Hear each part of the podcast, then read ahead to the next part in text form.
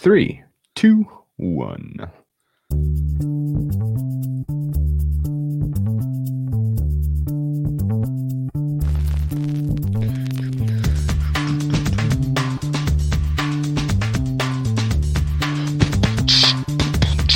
Welcome to the acclaimed podcast, The Deep Dive, featuring your esteemed hosts, Andy Molitor and Drew Dinsick, powered by BetSperts. Welcome to the deep dive. Andy, it is Super Bowl week. The finish line for the NFL season is oh so close. Cannot wait for to, to I, I'm I'm so prepared for next week to just be all about the Australian Open tennis handicap, just nothing else going on in sports. Um, I'm sure your college basketball is going extremely well. Congratulations on crushing. Uh, NBA golf is going well right now. It is. I- I'm so happy to put a bow on this season. So ready to move into the off season of the NFL. Um, but somebody, this, yeah, it- it- somebody did ask about like, do you ever get sick of talking about the NFL? Like, yeah, like week ten. Still, I, I, but I do love. I'm, I'm jacked for it. Um, I'm, I, and the Super Bowl offers so many unique opportunities to get involved. Whether you're doing a, Yeah. you know, a numbers board with your buddies, or you know, there's prop contests. There's a million props to bet. You know, just uh, making making what maybe you make some special fancy dish for the Super Bowl party every year or whatever you're having at home. It's it's fun. Like it it doesn't matter that the number is really really baked already and it's probably where it should be and the market has decided where things need to be days ago if not a week ago it's still a great game there's a lot of fun you got the commercials you got the just the fact that we got a good matchup i think is great too like there has been a few over the past few years it's like fuck i'm not excited about this matchup whatsoever this like, is a good one though. Is, this is a really good one, just from a uh, standpoint of watching the game. Somebody in the chat here is asking, "Will you have a prop pod?" Literally, the Wednesday evening YouTube only slash uh, podcast will be 100% props. And uh, yeah, I'm I'm very excited, and you know, we might even do a halftime show. Yeah, and we and and uh, we have a guest for the prop pod. Uh, we had you know got very lucky, booked him way early, so should be good to you know should be good to go. It'll be a ton of fun uh, handicapping the Gatorade color, the anthem halftime, you know the anthem length over under the first song of the halftime show. We're gonna get it all, uh, and that There's a will couple- be Wednesday's. There's a couple of fucked up ones already. Like they're they're pushing the envelope. Like one is like, will anybody slap the girl referee on the butt? Like, hey, what are, what are we doing here, guys? Like, what? Yeah, I was one. I won't even I won't even dog on them. It's an offshore, but because it'll be the first female referee, and there's like six props. And one, it's fine. Like, will she have her hair under her hat, or will it be in a ponytail? That's fine. Okay. Betting on an NFL player to slap on the butt feels feels awful. Like I'm, I won't be. We won't. We won't be betting on that one. It'll might be a story. It would be a story, though. You know. Yeah. Um. The uh, hey, how did somebody possibly guess what the what the, the guest was going to be? Anyway, no confirmation. No confirmation. Uh, one way or the other. nostrils. Uh, okay, so the prop pod, a little housekeeping. Prop pod will be Wednesday. Today we are going to do the big game handicap. We are going to hit this from every single possible angle. Um, you know, if it, you know, there's got to be some value somewhere, right? I mean, it look. I saw this 88% trend over the weekend that I think I'm probably going to make some bets on. And it's surely going to cash, right? 88% happens 100% of the time, right? Um, it's like it's like uh God, what is Panther? Sex Panther. I couldn't think of the name of the clone. it, I, I we'll, we're gonna find some value somewhere. um, but I guess what did you think? What did you think, real quick though? Uh, there was big news in the NFL over the weekend. Before we get into the big game handicap, Jared Goff apparently was a tradable asset. Who knew? Um, I guess the salary cap really does mean nothing. You can put yourself in cap jail with terrible contracts to Todd Gurley and Jared Goff that you give out in back to back years, and it doesn't matter. Apparently, you can retool on the fly, no problem, no questions asked. Someone will take on those assets, is what we've learned. And the salary cap really means nothing. So anything that any preconceptions I had of teams this upcoming season based on salary cap, anything, I'm going to go ahead and throw them out the window. right now. Um, pretty wild that Jared Goff and Matt Stafford are switching teams. Um, Rams are back in it, right? I mean, is this the rake the Rams the you know the top three, uh, top top of the market in the NFC, top three team probably? Do you? Yeah, it's it's funny that we spent so much time on the salary cap without answering your question. Maybe, probably not. Honestly, Tr- truthfully, top five, maybe not top three. I think they already were on the cusp of top five. I don't know if it it makes a massive difference.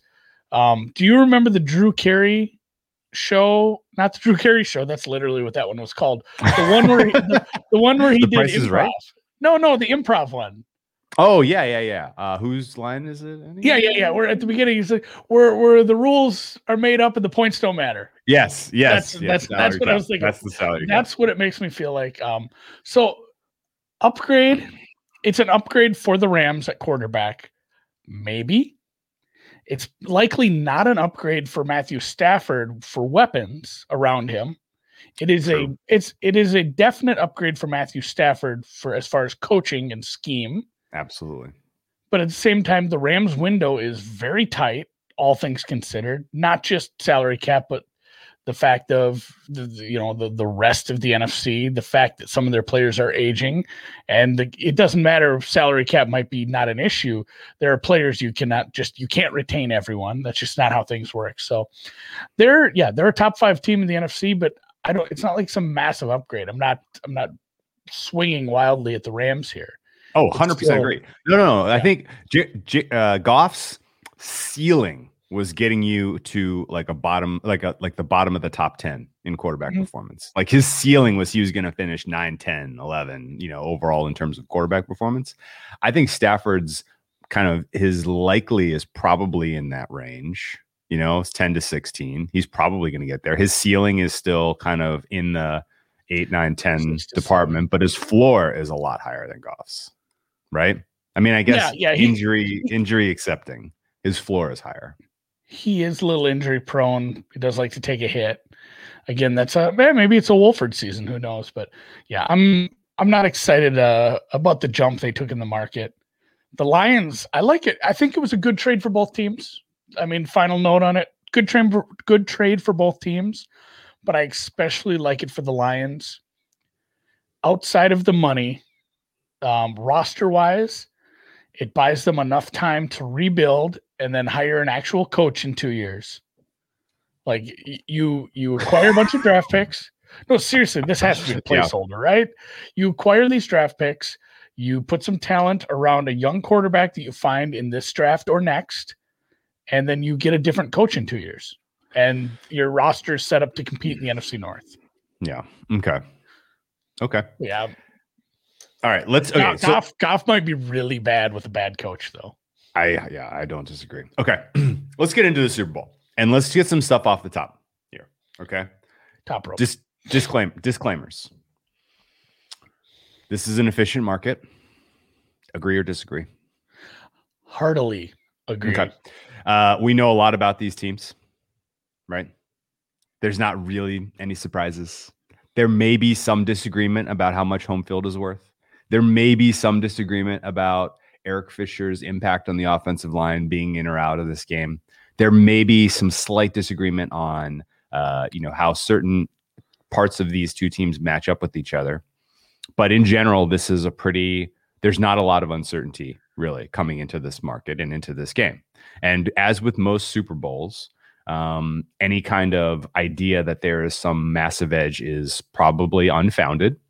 Uh, as with most Super Bowls, uh, it just because there is one game left in the season doesn't mean you have to bet it, and that definitely doesn't mean you have to put a normal week's worth of action into play on one game. Uh, certainly, uh, and you know a lot of people are you know they you know there's a funneling effect as you have fewer and fewer games where people feel like they will bet every game regardless of an edge or not uh, and just recognize that like there's if you're if you know it's it's a common um, error as a young player in this space to put any much more at risk in this game than you would for any normal game on a regular week in a Sunday in the NFL. Okay. You can, I will absolutely listen to anyone who says, but the prop market is full of a lot of soft props and I'm going to take advantage of that. I'm going to have a lot at risk in the prop market. Fine.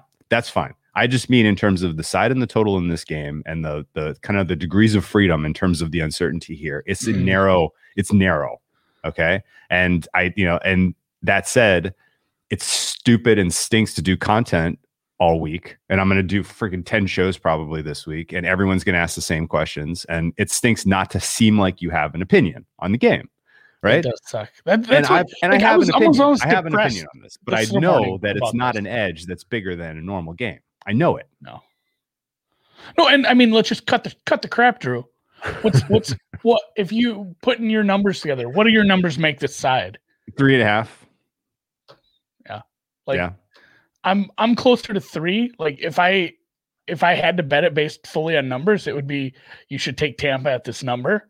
But again, it's not a big enough. It's not a big enough edge to overcome the vig. It's not a big enough edge to play. Sure. especially at the the where the total sits it's probably not i think that definitely should be taken into account with a high total like this it lessens the edge so it does suck like i was i was kind of i don't want to say depressed that's the wrong word I'm, I'm a happy guy but i was a little down in the dumps like thinking about this podcast this stream we're going to do today thinking like man are we just going to have to tell people don't bet this and uh roxy roxborough had a good point about this too he said you know if if you're not, and I know a lot of our audience doesn't fall into this category, but it's like if you're betting one game a year, fi- uh, who gives a shit if you get the best number? Of course.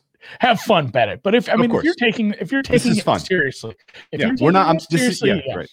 Yeah, like like like we are trying to do if you're taking it seriously you're betting the nfl all year trying to grind out an edge then please yeah I, i've seen and granted some of these people weren't the brightest when it c- comes to this sort of thing they're very smart people in life but i've seen people wipe out their whole their whole year on the super bowl like i've seen somebody have a yeah have a good season Thank you. and then he's like he's like uh, and then they go 10 times their bet If on the side, five times on the total, and then they hit the second half, and it's like, oh man, I had uh I had I had, you know, it was up like 20 units and now it's gone. You know, like, don't do that. That's no fun. It's more Yeah. fun to have that cash and roll it into college basketball. Absolutely. So, yeah, absolutely do not go into this game thinking that is going to decide your season one way or the other. If you have been listening to this podcast regularly, if you have been exercising kind of good handicapping and good judgment and, you know, good bankroll management throughout the season, this game should not impact your bottom line on the NFL season one way or the other, period. It should not. And this is how this this is how this goes. This will be the most wagered upon sporting event in North America this year. Period this one game. And the, these these markets the side and the total will have they will write so much action on these relative to a normal game where you may have an edge in college basketball or a golf matchup or you name it right? This is the bookmakers year end bonus here. They have a tight number. They are going to write massive amounts of action on both sides of this massive. There's there is a sentiment. You there are people who are making the same case for kansas city. Turn around somebody make an equally strong case for tampa bay. There is lots of action being written on both sides here. Promise you right? Then this is the year end bonus for the bookmakers okay? And there is there is you know you can you know we're not your mom. We're not here to tell you what how to have fun right? Have fun. This is you know sports betting is fun. This is entertainment. But but bet it with eyes open that you you know know you know what you're getting involved with with this game so with that said chiefs by a, by a million right That's chiefs that's by a million who's with I've me been- who's coming with me Tampa Bay. Tampa Bay has been showing a bit of value for me, and I've been ignoring it. okay Maybe so. Maybe you know, I'll do it one more time. Like, yeah, uh, let's just let's do the guns to the heads, which is Okay. dangerous. You should always have the safety on.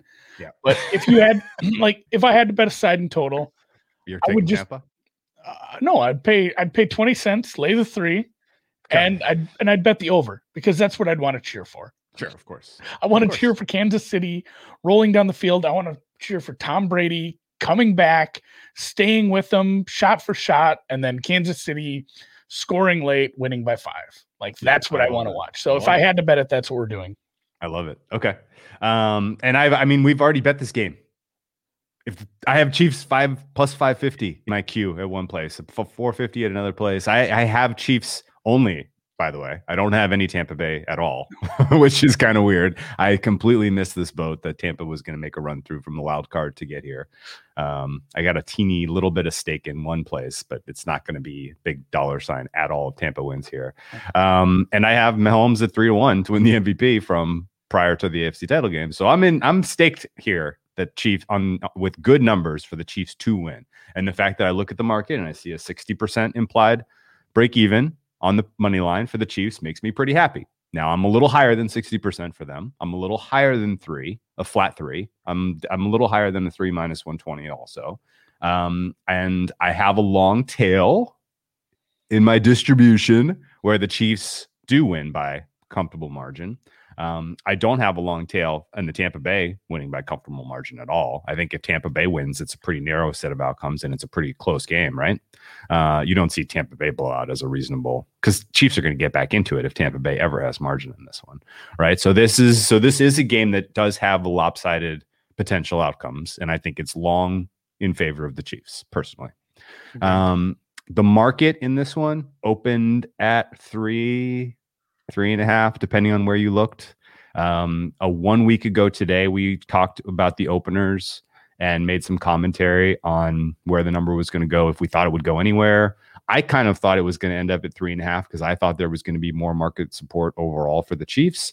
But it looked to me, at least, like the market making books who were writing big five figure tickets on Monday last week wanted to write a little bit of Tampa Bay plus three and a half at a decent VIG and then they wanted to have a flat three for the rest of the market cycle. That's kind of what it's looked like to me. And there's just been some jockeying around uh, with the juice since then. Uh, and reasonably, this is where we landed when these two teams played back in November. So it's not shocking. That number closed three.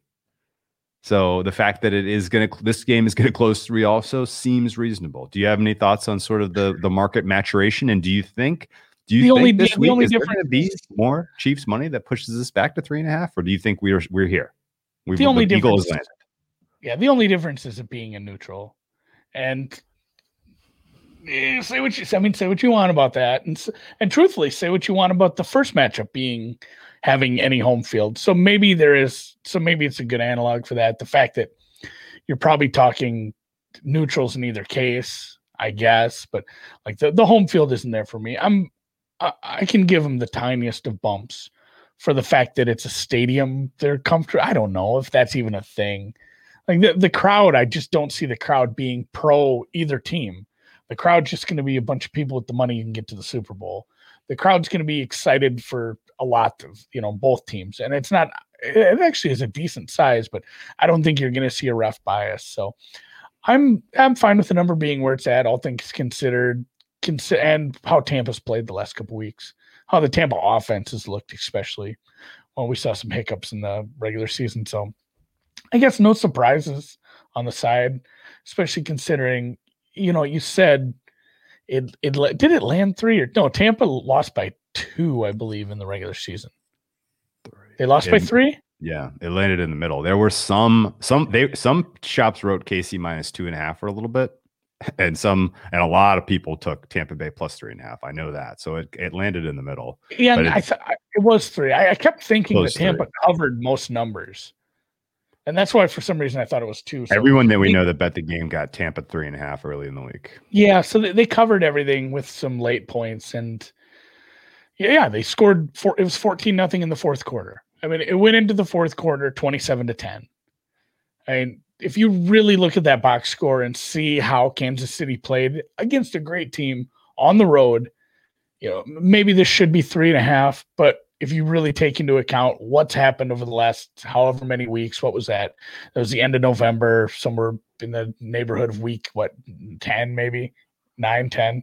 So if you take into you take into account everything that's happened since then, how they played in the playoffs, and the fact that Kansas City's down a couple linemen, it's it's the right number. I mean, and granted, yeah, like we're like we're saying, we're coming up with the same number. A lot of people we know are coming up saying this number is pretty damn sharp, and it's kind of what you run into in Super Bowls. So if you do, you know, if you and with COVID, maybe you should just tease it with the uncertainty. Okay. Don't do that. With COVID and the uncertainty, just tease it. Just tease uh, tease it. Chiefs, just tease Chiefs. Chiefs, Chiefs, perfect teaser like right? Yeah, why not?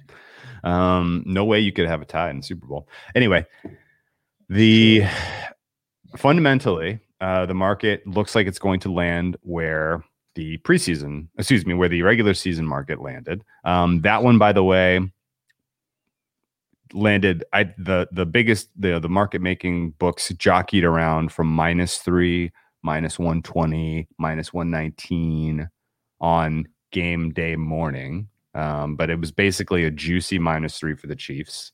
The um penny money line was plus oh, excuse me, minus 166 for the Chiefs on the close. So now it's I guess it's a little um there's a little bit more, you know, a little shaded, a little little more towards uh, KC, I suppose. Um, do you have a vig free money line probability here for the Chiefs? Do you have a number in your mind? 150. Okay. I mean, I, I, guess I hadn't really put much thought in that. 150, 160. Okay. I don't know. What, what did you say you were at? I was answering someone in the chat. Um, I'm a little higher than that. I'm about I'm about minus 175, minus 180 Okay. almost.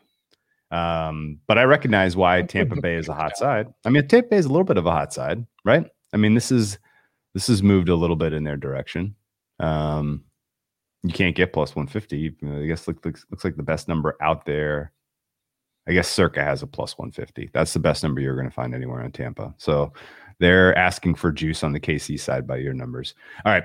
Um, so the market has warmed, you know, it's gotten to a fair place here. The total we saw come down from 58, 57 market wide to 56. Is that uh is that a reasonable uh yeah. And that was, that was another one too, where we said, we said like if they really are going to, and we were looking at soft openers when we first had that conversation.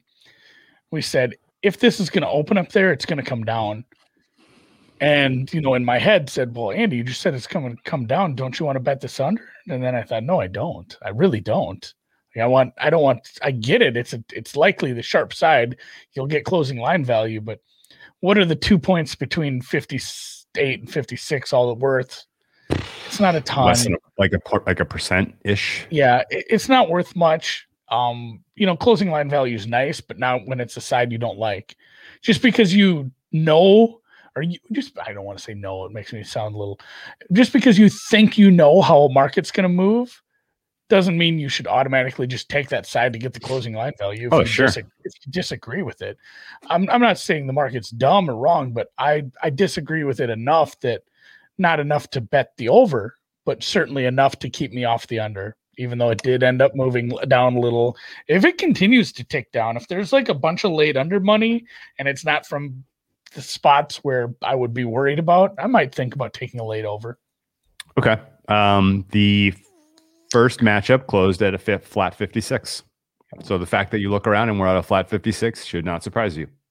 Uh, and again, you know, it can't, the first matchup, we'll get into that in a little more detail here in a second. But, um, you know, this is another long tail over, right? I mean, there's not a long tail under for sure. There's a, I think there's a very few game states where this is lower scoring than 44, right?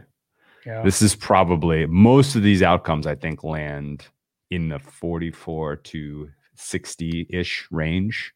Um, and but there's a long tail to the over. Each team could score 30. Each team is capable of scoring. And in fact, when you if you want to kind of pivot right to the handicap, then um, the question you have to ask yourself when you're handicapping a Chiefs game is this an offense capable of scoring 30 points? Yes or no? If yes, then they're live. And Tampa is capable of scoring 30 points. So technically they're live. Um, I personally, I did not see it in the first matchup. I did not understand the Tampa Bay momentum really uh, at all in the market. Uh, it was again a very popular play to take the three and a half points. It was in Tampa. There were people who thought that Tampa was going to pull off the upset in that game, and in the first half, it never really felt like it was a close contest. Chiefs pulled out some of the good plays. This was kind of when we started the good plays narrative to a degree because it Yeah. looked like they kind of pulled out some looks in the first half that were pretty unique. We hadn't really seen in a couple weeks. It was pretty exciting to watch it. And it was like, oh, wow. Yeah. Oh, man. Now that they're up against tough competition, they're just going to, uh, you know, just run roughshod on these guys. But, you know, they let they they got some fortuitous turnovers in the first half that made that margin look a little bigger than it really ought to have been. And then they kind of put the good plays away in the second half. Tampa Bay had made some defensive adjustments. They started playing the more common way we've seen teams defend Pat Mahomes, where you put more safeties back and you're less aggressive with your pass defense and you just try to get pressure with your front four. And it worked to a degree. Um, you know, they had scored 14 garbage time points that made the margin final closer than it seemed. Um, but ultimately, if I had to regrade how that game went, the game state made a huge impact in terms of you know how it landed, obviously. Um, but I still think that was a one score win by the Chiefs ultimately, even though the back door and the 14 points late were you know pretty garbage time points. It still took the Chiefs converting three first downs at the end of that contest with the ball, not to Yep. give it back, not to give it back, and give Brady one more chance to score a game So- tying field goal. The the turnovers were in the second half for for Tampa. Oh, were they? So Yeah, how did so they get such a margin in the first half? So it was am it I was misremembering? yeah, Tampa Tampa went five and out, whichever you know, they went like 20 yards. So five and out, if you want to call it, that's the point of point of phrase.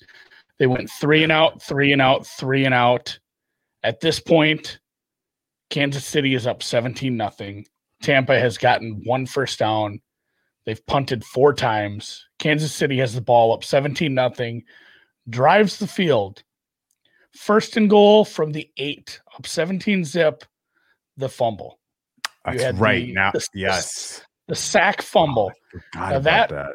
that and it, it wasn't you know it wasn't a sack fumble that was in the shadow of your goal line or put you in instant field goal position it was pretty much recovered right where it landed if i remember right I, that's but what Ta- remember. tampa Yep. tampa did take this drive the field that was how they scored in the first half they got their only touchdown of the first half their only points in the first half kansas city got the ball back with a few minutes left went down kicked a field goal it wasn't like a shit we ran out of time field goal it was you know it, it it was getting close, but I think they they did.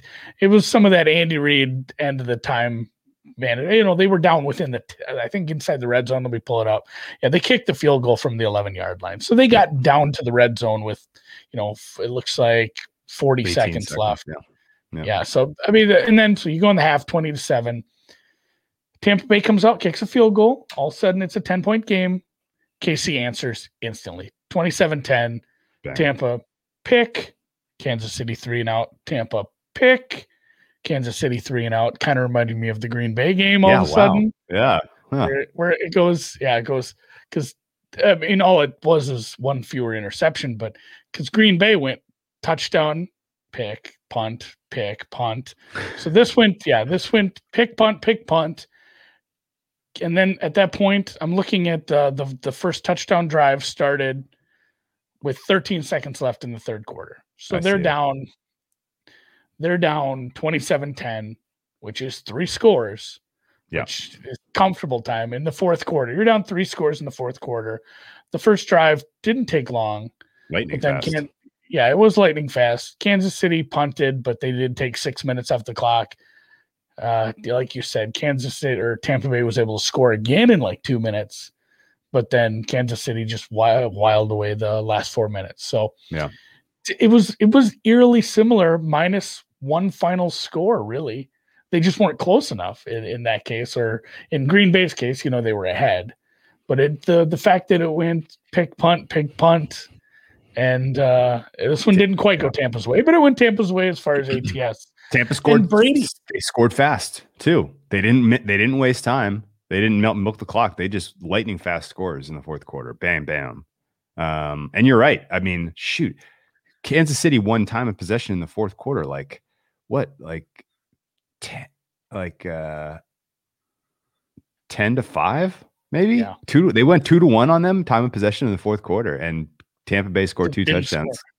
Yeah, Kansas City didn't. I mean, granted, the last four minutes were uh, just get rid of the clock, but uh, and But Brady. Let's, let's wait. Let's zero in on that drive. That was that. This was kind of the game that made me start to think hard about how important Mahomes' mobility was because first the first two first downs they converted were Mahomes scrambles. Scramble up the middle for four yards on second and three, scramble to the left for eight yards on second and six. And then it's third and seven with a minute 15 to go. If they don't convert this third down, then they're going to have to punt back and it's going to be like a minute left with no timeouts. And uh, Tampa Bay is going to have a chance to tie. Mahomes makes a pass, short left to Tyreek Hill. He, he runs, he, it was yards after catch there that got that for eight yards, just enough to get the first down. And then Tampa Bay never sees the ball back. So interestingly, this was one where Mahomes rushing, especially in this fourth quarter, ended up being a pretty important aspect uh, in getting this, putting this game away. Um, just interesting note there. Brady Game has, landed under the total, Yes. Oh yeah. and it, but it was largely because of the missed opportunity to score points by the Chiefs in the first, you know, with the fumble at the goal line, that would have probably flown over if they'd got there. Uh, not scoring either of their long drives in the fourth quarter, just evaporating that clock. But you know, Chiefs with the lead is generally good for an in-game under. We know this. Chiefs with the deficit is really good for an in-game over. We know this. Um, and yeah, Chiefs put Chiefs with a big lead, didn't pad it, didn't run away and hide. They let a team back in. That's kind of been their MO as well. Even against the Bills, you know, in the AFC title game, they let them score some late points. They they didn't I recover they the onside like, These guys are going to kick field goals. Fuck it. Yeah. Okay. Yeah. Yeah. But they let that margin Um, come in anyway. Yeah, they did. Um, you know, so th- there's there was a lot of typical this this you know this week 12 matchup between these teams was pretty typical. After losing this game, Tampa Bay obviously went into their buy, came out of their buy, and has been a much much better team since. I don't know. Brady still has thrown. Somebody brought it up in the chat. Somebody said, you know, the those Brady interceptions were made a big difference. He he does that in bunches sometimes. He Yeah. has thrown 15 picks now, if you count the postseason, which is not a clean year for him. And some of these have been kind of bad. The one to Evans, just over, just airmailing that over his head. Like, if Kansas City's offense is a clicking and the good plays are a popping, and you decide to throw away a possession or two like that, it, it- I don't know if anything else matters. Like at that point, if, if Kansas City's offense is in full go mode and shit's working and the pass rush from Tampa's not getting home, you throw away one or two possessions and like, oh yeah, no shit, Andy. But the turnover battle's gonna decide a game. Yeah, like this is it's it's it's a death penalty for teams if Kansas City's offense is moving. Because you know you see you can't you can't win games with field goals. You really can't win them with interceptions. It's even worse than a field goal, I think. Brady has five multi-pick games this year. Yeah, bunches. He does it in weird bunch where he was clean against Washington. He was clean in the second game, and then he just yeah, he just he went he went dirty again against Green Bay. I mean, the, the one to the sideline was kind of weird with the route, but I mean, the where where he threw that was just like, uh oh, this is not good. Okay, so let's okay, so then sipping back in a little bit more into the handicap here then. Um is it fair to say that Kansas City clearly has the better quarterback? Yeah, if, if his especially if his foot's fine and they're fine running him, that's Okay. such a that's such an underrated part of his his you know everyone looks at the sidearm passes and the the deep stuff to Tyreek, but the, the thing we've been talking about for weeks now is the the clear out the third down clear outs where he just scampers for 15 yards before you even see anybody else in the shot.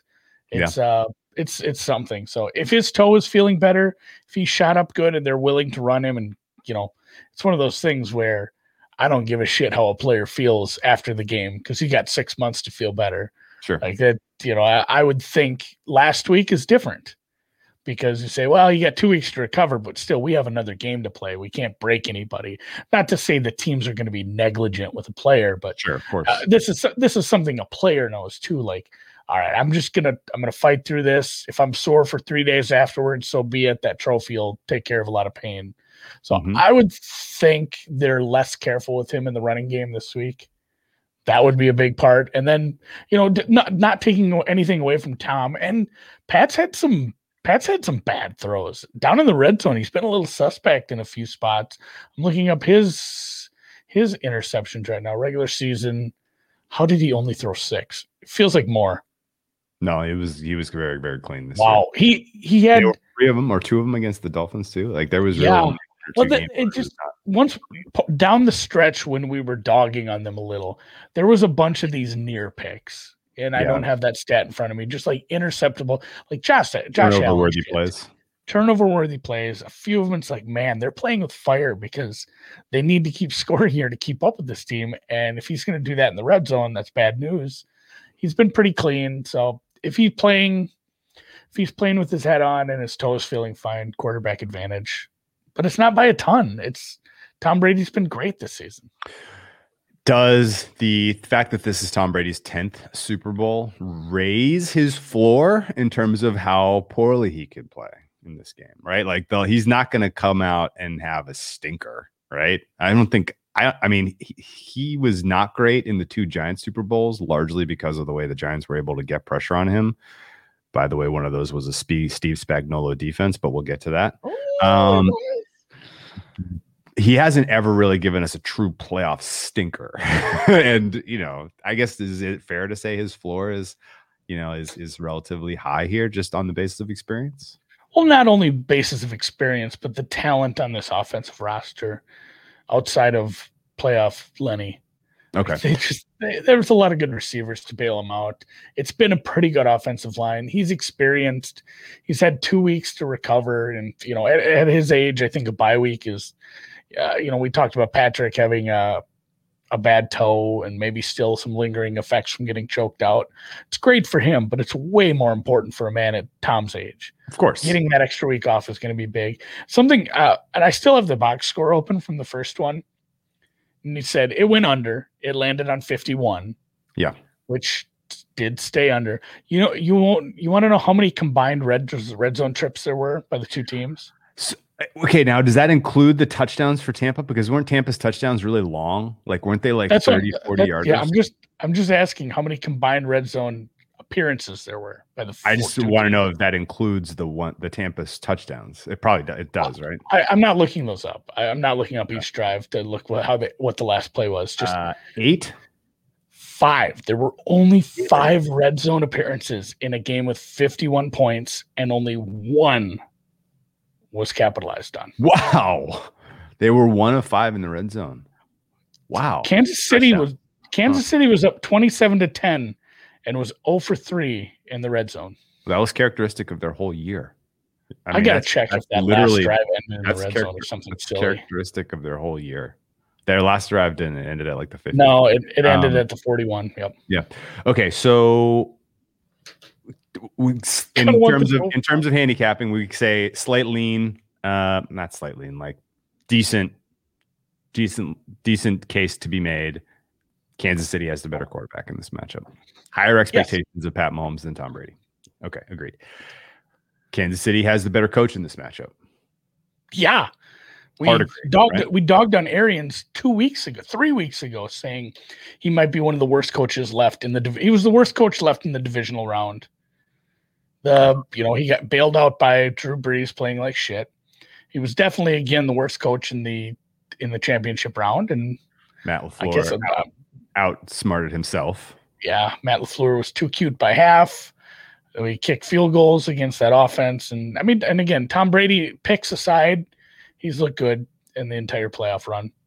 Sure enough. It's weird that the pick. It's weird that the picks not only just like we talk about clusters, like the multi-pick games, just back to back to back, or even just the two right. games we're two within the games that we're looking at. A couple drives in a row. Yeah.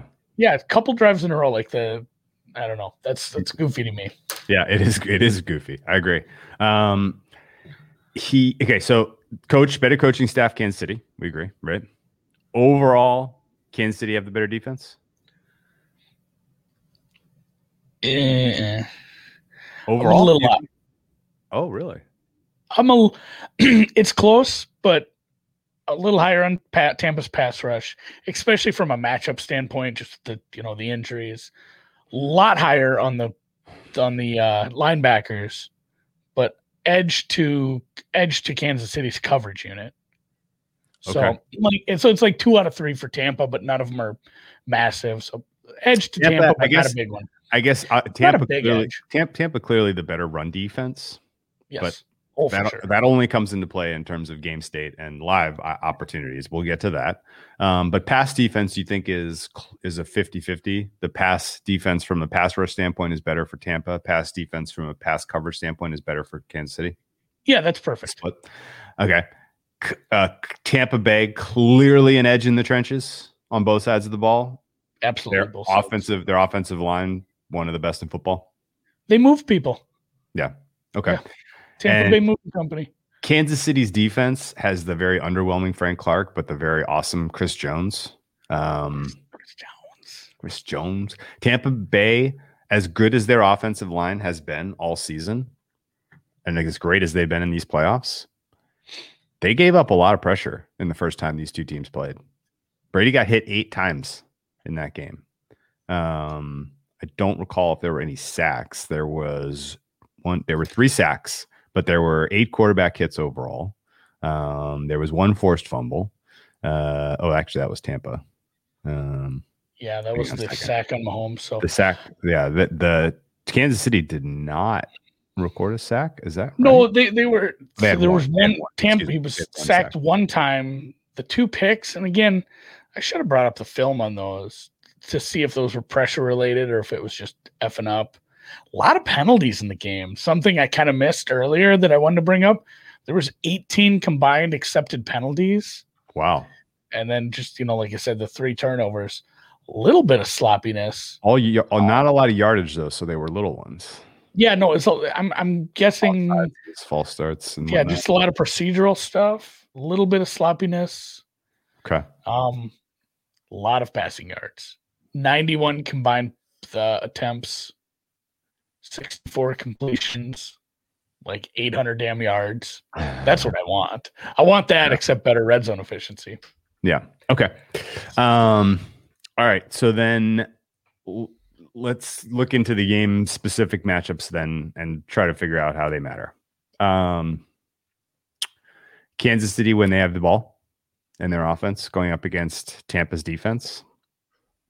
If Tampa sticks to who they are and they run out the defense that they usually like to play, I would characterize that as um, a little bit too reliant on the blitz for my taste, bad idea which is a bad idea against Kansas City specifically, right? Yeah. Um, they are very aggressive f- cornerbacks. They like to try to jump the short route. They like to they can they can and they can give you excellent coverage, near, tight windows in this short and intermediate game. That may take away the you know the wide receiver screen a little bit. That may take away the quick slants a little bit. Maybe they can come up with a defensive strategy for to contain Kelsey, but ultimately, good luck if Tampa does their thing with the blitz in this one and really relies on their linebackers to be the decisive factor in this, does Pat Mahomes eat them alive with the home run? Yeah, and it's going to be tough without the tackles. And you might be, you know, you bring the blitz. If you can scheme a blitz that pushes him back and allows the D ends to get to him, where the blitzer likely doesn't touch him, the blitzer is pushing him back so he can't step up in the pocket, avoid the edge pressure. Maybe that works, but as a general rule, blitzing doesn't work well if you're relying on a on a linebacker, and these are good linebackers. In fact, some are pretty decent off-ball linebackers. But if you're going to rely on them to cover, you know, if you're relying on him to cover uh, a 75 year old Jason Witten, probably works. Of course. You're relying on him to cover Kelsey uh, in just all his glory. That's not as fun. That's not as fun, especially where Pat can put the ball. So if yeah, if you're going to end up with a single coverage linebacker covering Kelsey over the middle, if you're going to bring a safety on a blitz and you're going to watch Tyreek streaking down that corner of the field, things like that are going to are going to come back to bite you. It's happened for years now. Like bringing extra people at Pat just gives you better coverage matchups for him to hit, especially with the the, the kind of separation you can get with Kelsey's skill, his body, you know, what do you want to call it? Just his positioning, what he does to get open, and then Tyreek's speed and everybody else. Like even Hardman and Watkins, God willing, everybody there is really good at creating separation. So if you have one fewer guys in coverage, shit could get pretty could pretty get bad. So Okay. So And, and somebody brought up Tampa's linebackers are pretty bad in pass coverage. I don't want to yell at them too bad about it. A lot of it is this scheme. They get put in bad situations. Like they're it, asked it to do looks a lot, yeah. they're they're asked to do a ton. And I mean, you're right, Giorgio. Like they they, they give up a lot against these linebackers, but the poor son of bitches, they get they don't get much help because there's always blitzing going on. So if that's what we see, it could be a long day for the defense. Um, how who what is I guess do you have a guess as to how Todd Bowles um comes into this game from a game plan standpoint on defense? Does he stick? Does he is he true to the identity of this defense with Plan A and they pass rush and they blitz Mahomes regularly, or do they say So, their injured O line is enough that we can we're gonna our Plan A is we're gonna get pressure with four, and we're gonna play like we're gonna play against Mahomes like we played him in the second half of the game in November, where we have you know sa- safeties deep and we're less aggressive and we literally go out of what we normally do because that's the that's kind of a key decision here, one way or the other for Tampa. Do we do we do our plan A or do we revise it to something that you know that maybe plays better into this current situation? I would have, I, you know, don't you think you have a couple plans? I hate guessing what a coach is going to do because we're always Sure, wrong. I do too. But I guess my plan would be to do what you did in the second half versus them, drop some safeties, take away the deep stuff, make them work for it, make them, like uh, the good Dr. Eric says, cross the street a hundred times to get to the end zone. Make them take the short stuff. Make them use Helaire in the screen game. Make them use the running game. Make them use comebacks with Kelsey. Short stuff. Don't get beat over the top. You don't want to see, you don't want to see Tyreek running down the field with the safety 15 yards behind him in the wrong direction. So it's yeah, it's it's tough. Somebody just said pick your poison. It is kind of Yeah. a pick your poison, but in in a pick your poison and the short stuff, there's more of a chance of a, like a third down drop. Like it, Sure. you don't drop. They just these guys don't drop the deep ball. They're so good. So I would do that, and then if it's not working, uh, sprinkle in some blitzes. Okay. As with every as with everything we say about coaching, so much is being unpredictable, doing different things differently, doing things that aren't on film. Making If, you know, adjustments. Yeah. Yeah, aggressive adjustments, especially at half. You have a longer halftime, so you can make wild adjustments if you really want to. And then also the, you know, like the, you know, the spread to run. You spread the you spread your formation out to run the ball, it works better. You come in tight to pass. Doing, you know, doing things like that on defense, disguising coverages, disguising blitzes. You have to be I mean, it has to be a masterclass on his part to do anything with this. So good luck. I hope he I hope he finds his happiness, but it could go bad. I, if I were him, I wouldn't. I wouldn't stick with it. The blitzing isn't going to work. Showed that in the first game. It, I mean, that's what the first half was. Yeah. Um, this is Todd Bowles' first ever Super Bowl as a coach, Mm-hmm. but he did you know he won the Super Bowl as a player? I did hear that. I don't even remember who he was. on- What team he was on? He was a, he was on the Washington football team in 1990 when they defeated the uh, Denver Broncos 42 to 10. Doug Williams or was that Rypien?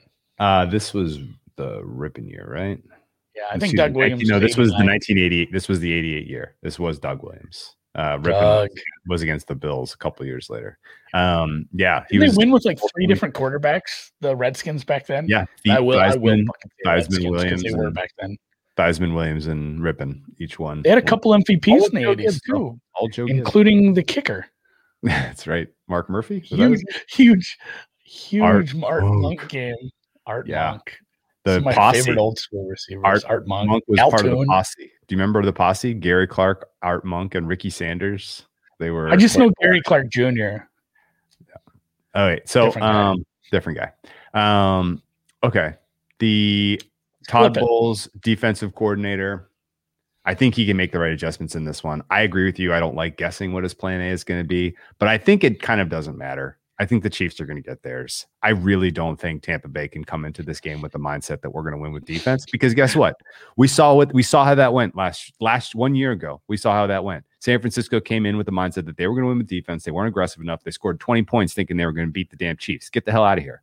Like, get, you know, you need to be a lot more aggressive as an offense. And Get guess what? out. Last year's San Francisco 49ers defense is was better than this year's Tampa Bay defense substantially. A lot Would you better. agree? And they Yes. gave up 31 points, most of it in the second half. So, I, you know, I that that is Jimmy I, Smith. Good call, Yeah. Um, Tim Yeah. Smith did have a massive, massive playoff games. Um, yeah, it, they're gonna, and you know the the thing we've harped on for like what a month and a half, two months. Like, oh, are they saving the good plays? Like this is not a, this is not a spot where you're saving the good plays. Like this, the good plays come out if they haven't already come out. Like if there's anything left in the tank, you're gonna see that. And yeah, it just like uh, a good defense can maybe do it for a half, possibly three quarters. We saw we saw the Niners do it for almost three quarters, and I was honestly amazed that it worked that long. And then it just the wheels fell off. Yeah, I mean, Like, the they pass rush needed- gets tired. A pass rush will get tired. They needed a better offensive game plan. Like if they'd have scored more, a couple more, they it'd have been a very good game. Instead, it was wow, they're gonna lose. They're gonna screw this up here. If Tampa Bay does well early in this game defensively, holds the Chiefs down to say like 10 points or something in the first half, like eventually the dam is going to break. Eventually. It, it, it always does. Um, and I guess I I give Tampa Bay like kind of the key to their defense, in my opinion, is they stop the run extremely effectively. It is very, very, very tough to run down the throat of this team uh, and really put away games, which is, I think, what we see and what we were talking about with the first matchup here. I mean, Kansas City, again, they dominated time of possession in that fourth quarter, but they didn't score points. They eventually had to punt on that six minute long drive that they after they got a couple of first downs. And like Tampa Bay's run defense is solid. You know, it's it's tough for uh it's tough for me to see here he out even if the Chiefs get a lead that Tampa Bay is effectively doesn't, you know, continue to get chances. Um, and that's by why I think Kansas City knows, you know, the the run because if you look at so the the drive where they somehow had nine plays for 25 yards, Yeah. which is amazing. to begin with. Yeah. Yeah. but How many I mean, minutes? Yeah, yeah, six and a half minutes. Six and a half. But- But they went so they went pass, run, pass, pass, run, sack, which was a pass, pass, the interception, which was negated by roughing the passer, another pass, then another run, then they went pass, pass, pass, pass, punt.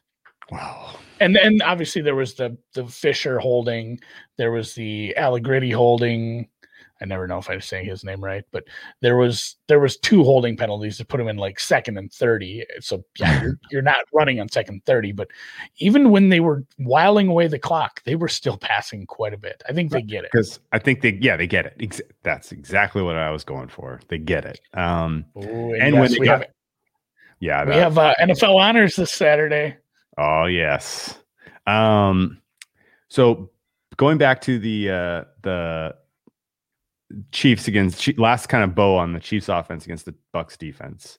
Um I completely concede that the offensive line if okay, I- I guess I'll ask you this. If Eric Fisher was healthy, if Mitchell Schwartz was out there, if this was a perfectly intact Kansas City offensive line and we felt like Pat Mahomes was going to have all day to throw, what would be the impact on the line?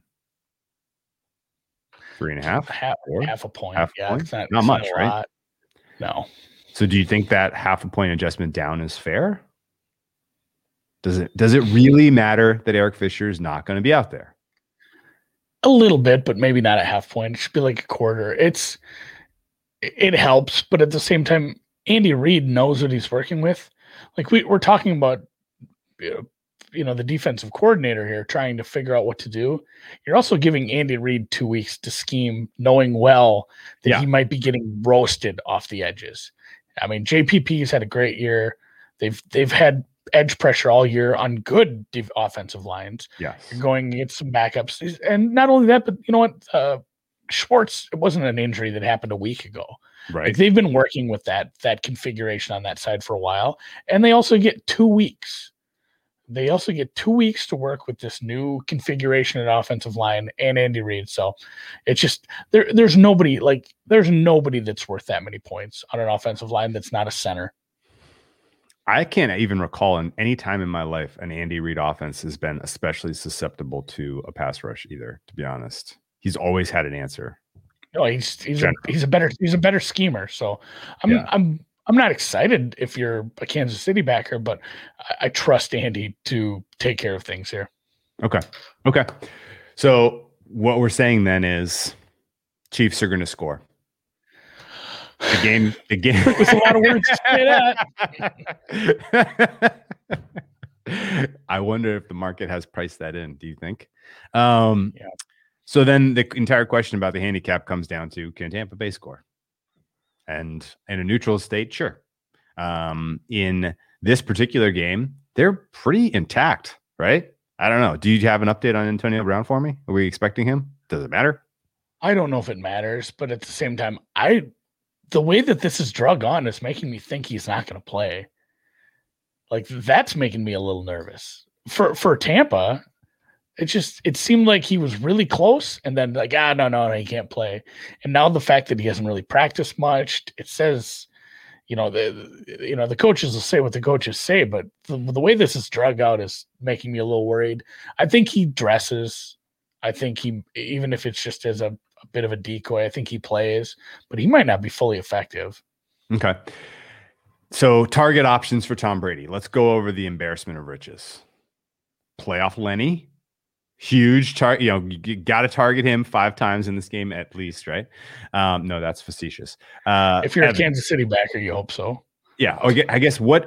How do we distribute targets here between Evans, Godwin, Scotty Miller, and do we see Johnson much? in Yeah, you'll see? Tyler.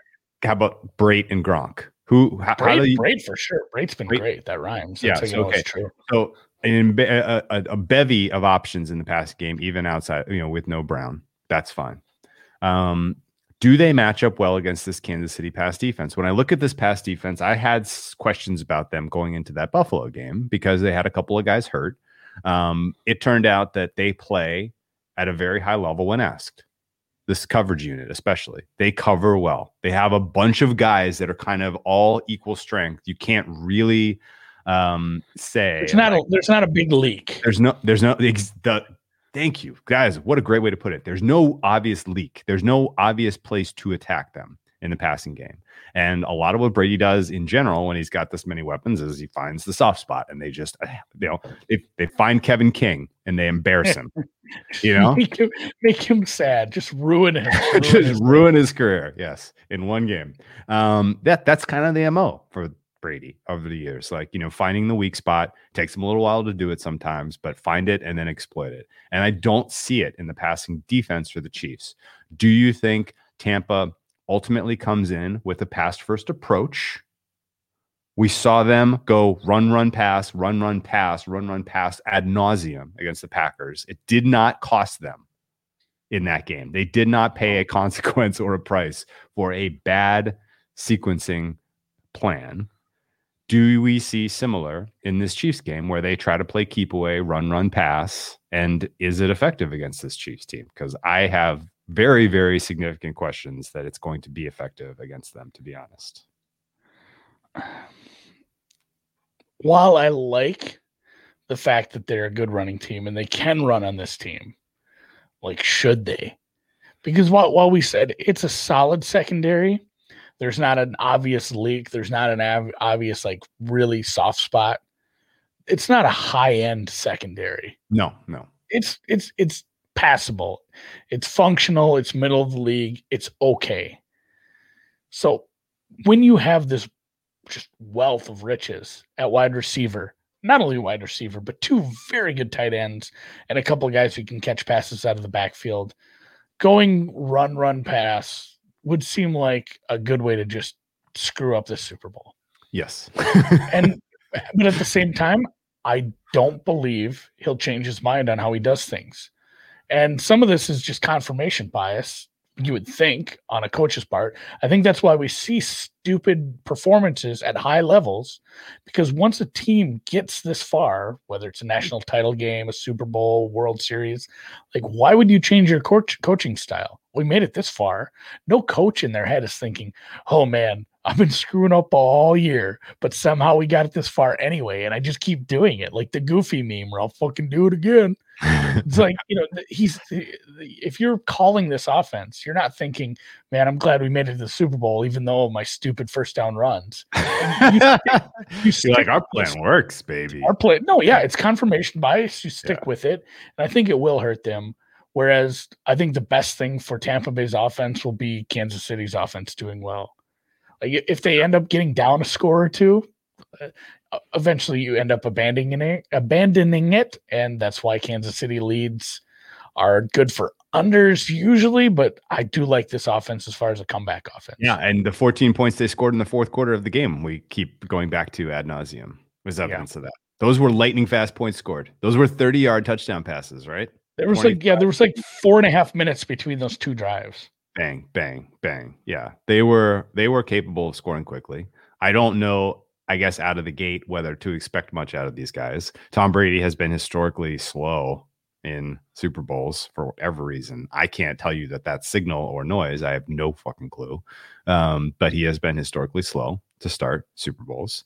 Um, and you know, the Chiefs this year, at least in the playoffs, have had good first halves.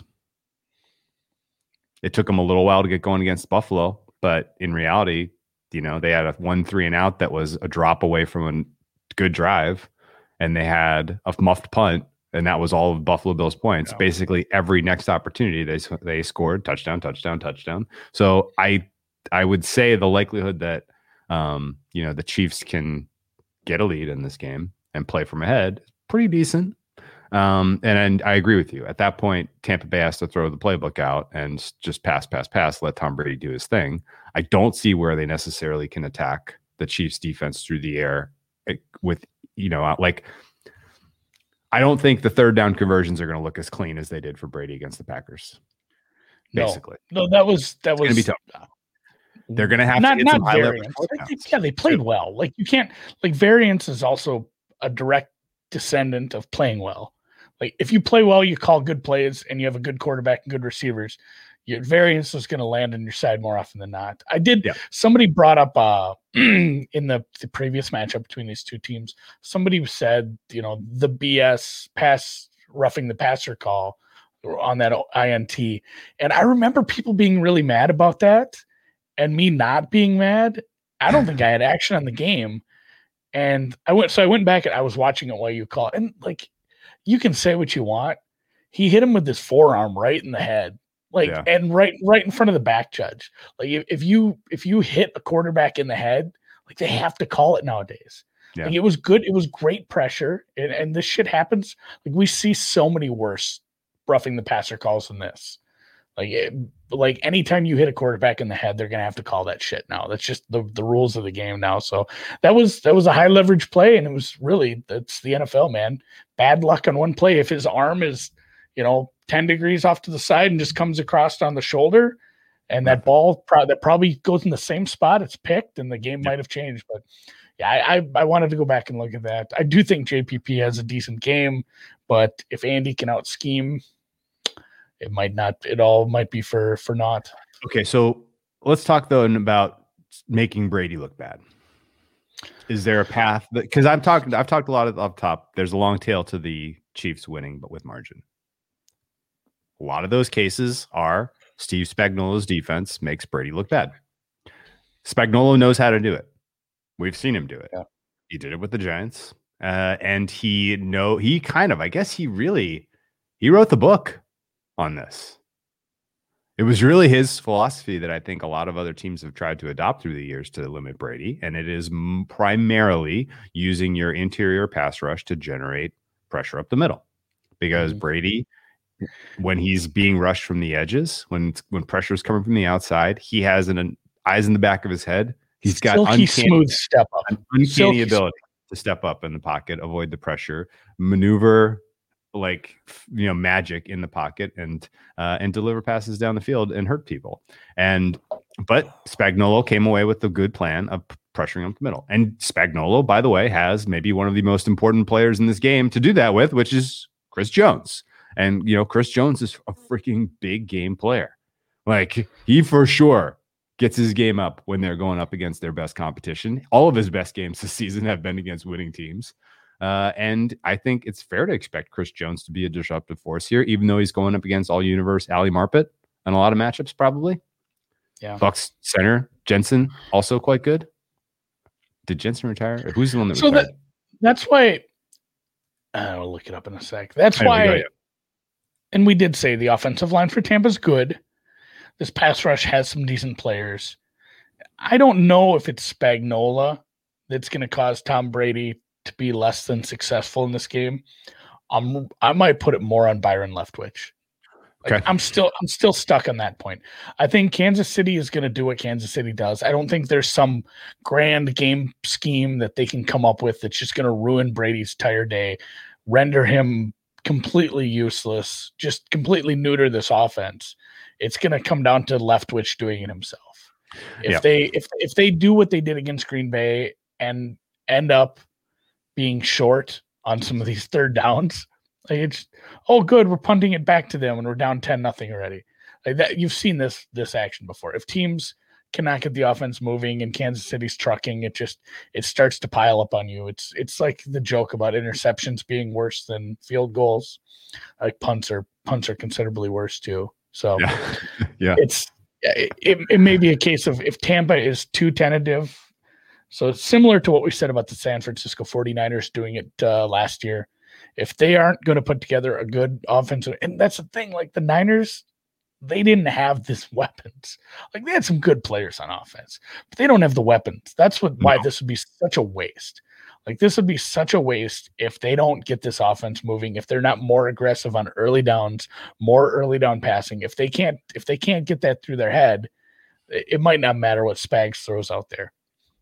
I don't disagree. Um, what if? Uh, so what if I'm? What if? What if my gut is wrong?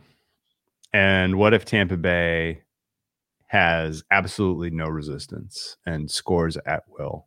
And the Eric Fisher injury matters a ton. And Shaq Barrett and JPP are alternating game breaking sacks on third down for the f- first five drives for the Chiefs. How much of a lead does Tampa need to be safe victory? Three touchdowns, Three scores, yeah. three scores, So- Three scores feels good. and touchdown field goal. You're okay. Yeah. 17 Three- points, you think? Well, I'm not, not not okay, but that's where that's if I'm a Tampa Bay backer, I'm, that's where I'm breathing easy. Okay. Like if I'm only up by like 13, that doesn't feel great. What do You've you seen yeah, that okay. movie too many times. Yeah. So if you're up 17 points at halftime 17 as a Tampa. Bay backer, you're feeling pretty Well, yeah, Good. especially if you have the three and a half. Yeah. Oh, especially if you have three. Yeah, that I completely agree with. Um, okay. Okay.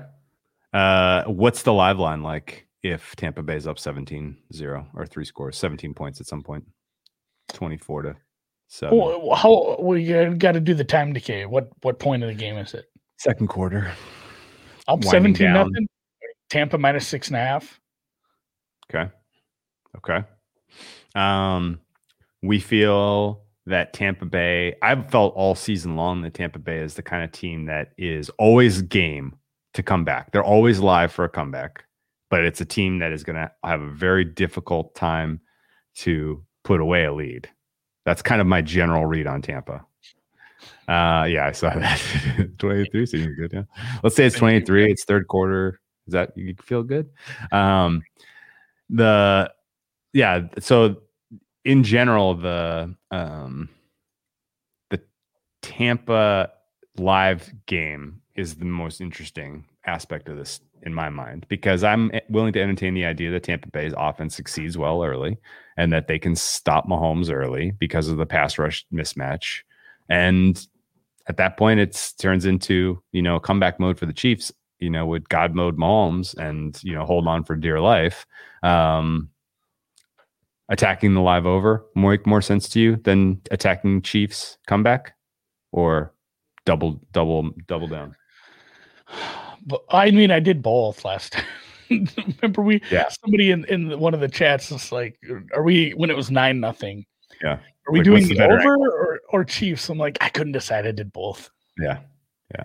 Okay. which we worked out again four times in a row now. But and uh, then flip the script a little bit. Kansas City with the lead. We're feeling under, right? we are feeling a little under, even though it is a better offense than most, and it has shown some proclivity to score. Maybe in garbage time. I mean, some of that was a little bit. They were up at one point. It was still a 14, 17 point lead. So, I, I would like the total under, and then even even depending on how big the handicap is, look at maybe a little bit of Tampa. If it starts getting real late, the clock's really ticking down, and you feel like this game's dead, no matter what Tampa does, you can look at like a Tampa backdoor if they hang a big enough number. I don't disagree with that. Yeah, just, just because of what Kansas City is going to be doing in clock burning mode. I don't think they're going to go down and score to really hammer it away. They just if it if it ends up anything like the last game, it is hard to run on this team. You might end up punting it back to them and only winning only winning the game by like eight or something, you know.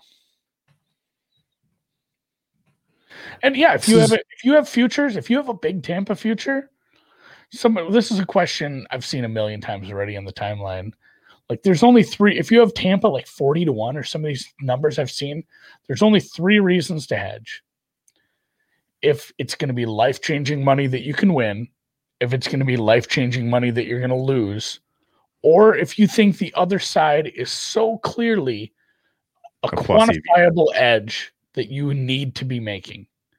Obviously, if you have Tampa to win, I'm not saying lay three and a half with Kansas City. Even even if you really do think that's a big edge, I would feel really awful about making that bet, having both and watching Kansas City win by like two. That would be just, I, I don't think I could do that for my mental well being. But if you do think there's enough correlation, maybe lay some lay some money line. So that's my only hedging answer I'm going to give. It's it's it's 100% case by case. Like the true answer is never hedge because you have Tampa at 40 to 1, their money line's plus 150.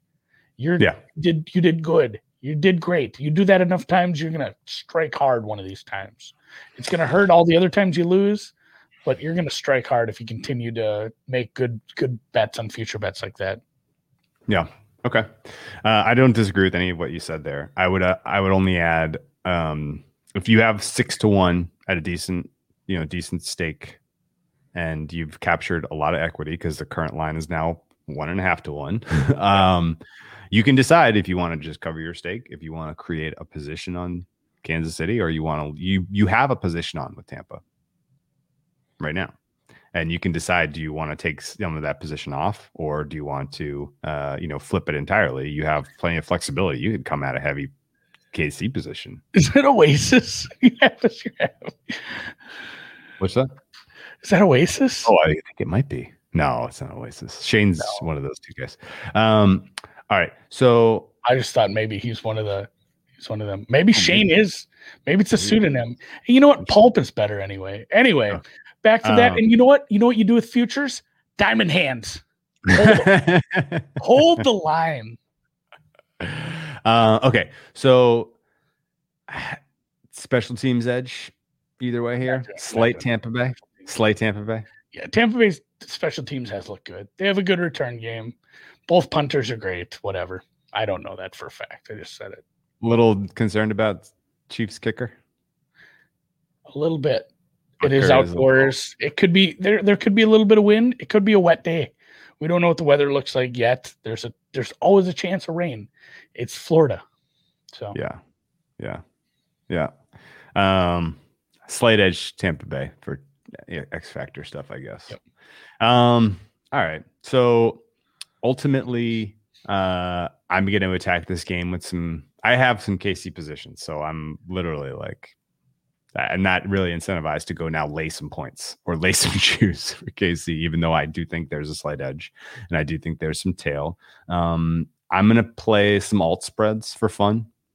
Um, Kansas City minus six and a half, Kansas City minus 13 and a half, just uh, because of the potential for there to be a game state where um, Tampa Bay is at a deficit and can't come back, doesn't come back.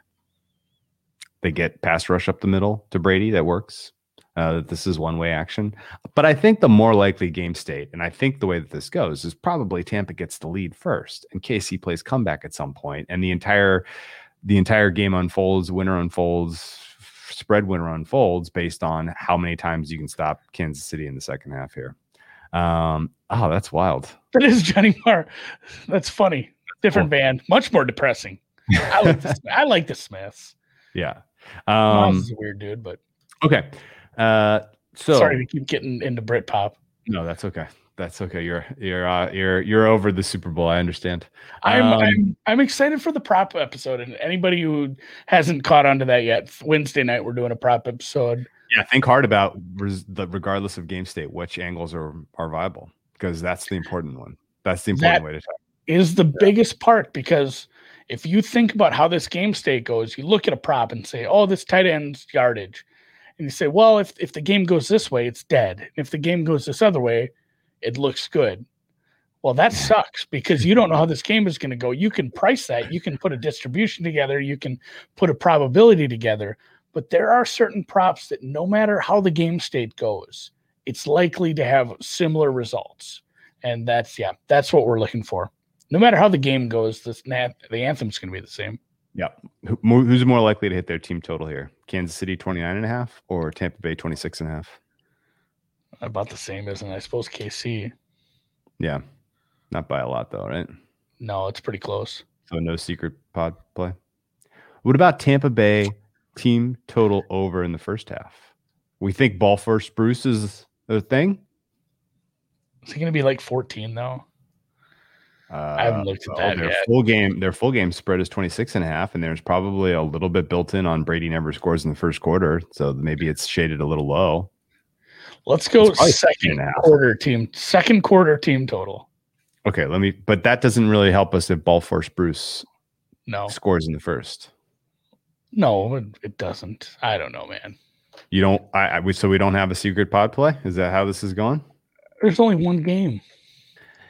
All right We'll, we'll come up with like nine halves, plays and props. there's two halves though We will do a halftime show. I can't believe I can't talk you into Tampa Bay uh first half team first half points over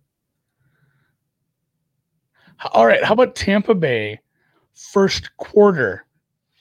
We we kick the trend. Ball first Bruce scores six and a half is plus one hundred. The- What do you like the- better? Six. What do you like? First quarter six and a half or first half 13 and a half? It's tough. it's funny to be going hard at at a trend that is so robust and you have this actually large sample size of Tom Brady first quarter Super Bowls. With a different team. Yeah, with a different team. Yeah. Uh, you can find six and a half at plus 100. You said Yep. That's it for the first quarter. That's it. Team My fair- My fair price on that is minus 120. I make it 121, so I'm a little more uh a little more bullish than you. you can find over six and a half for plus 100. All right. This is Send this is an actual prop you can bet too. The side boob, Where? What? side What's- boob prop. I probably bet online, man. They have they have everything boob. Where? What's how is she involved in in the first place? She's not involved directly in like the Super Bowl. She's at like the TikTok pregame tailgate Oh, okay. thing or whatever. Okay. Okay. Um.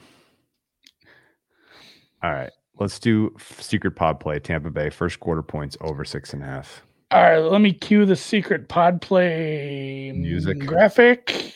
Oh, there it is. Oh, that's different. That's something completely different.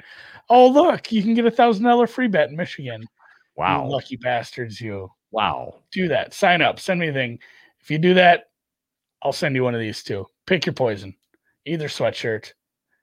Love you guys. Hey, um, final prediction. 37 31. Ooh, I like that. Ooh, Either I like team. it. Either team? No, you think KC's winning. KC, I do believe KC will win. KC by six. Live overs Just, are all are Um, all solid.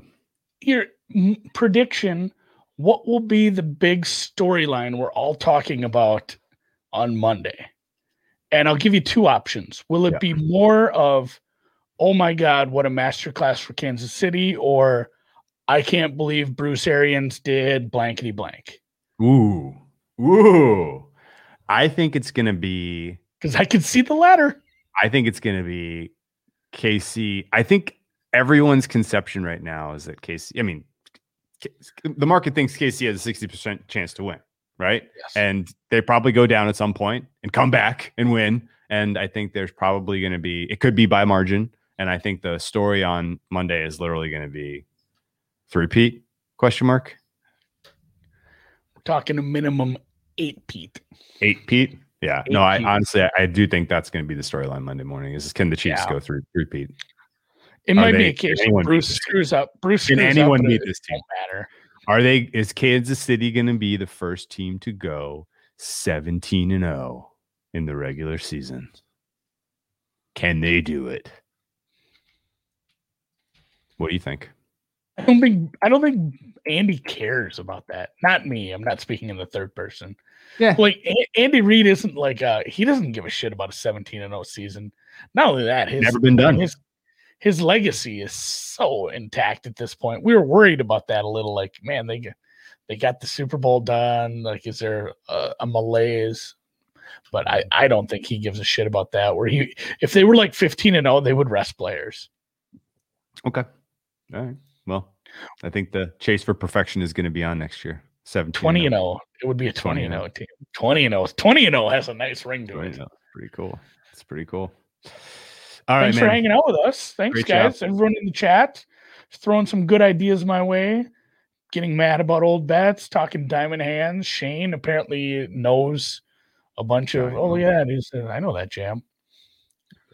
I'm not gonna try. I can't do more. I can't do that. I can't sing. Take me out tonight. Oh, that's a great song. Charming man. with The music and the people. That's a charm- no, that's different. I don't know all the words to that. Yeah. Driving in my car. oh, you got this down, man. You want to keep going? You want to sing us out? I, I, I, that's, I think that's the extent of the lines I know. I think that that was the light that never goes out. You had it. You nailed it. That was good. No, I know the song. Like that's one of their big hits. But Yeah. All right. Well, take care. Good luck this this week prepping. We'll be back with the the real Super Bowl podcast on Wednesday where we crush the props. I cannot wait.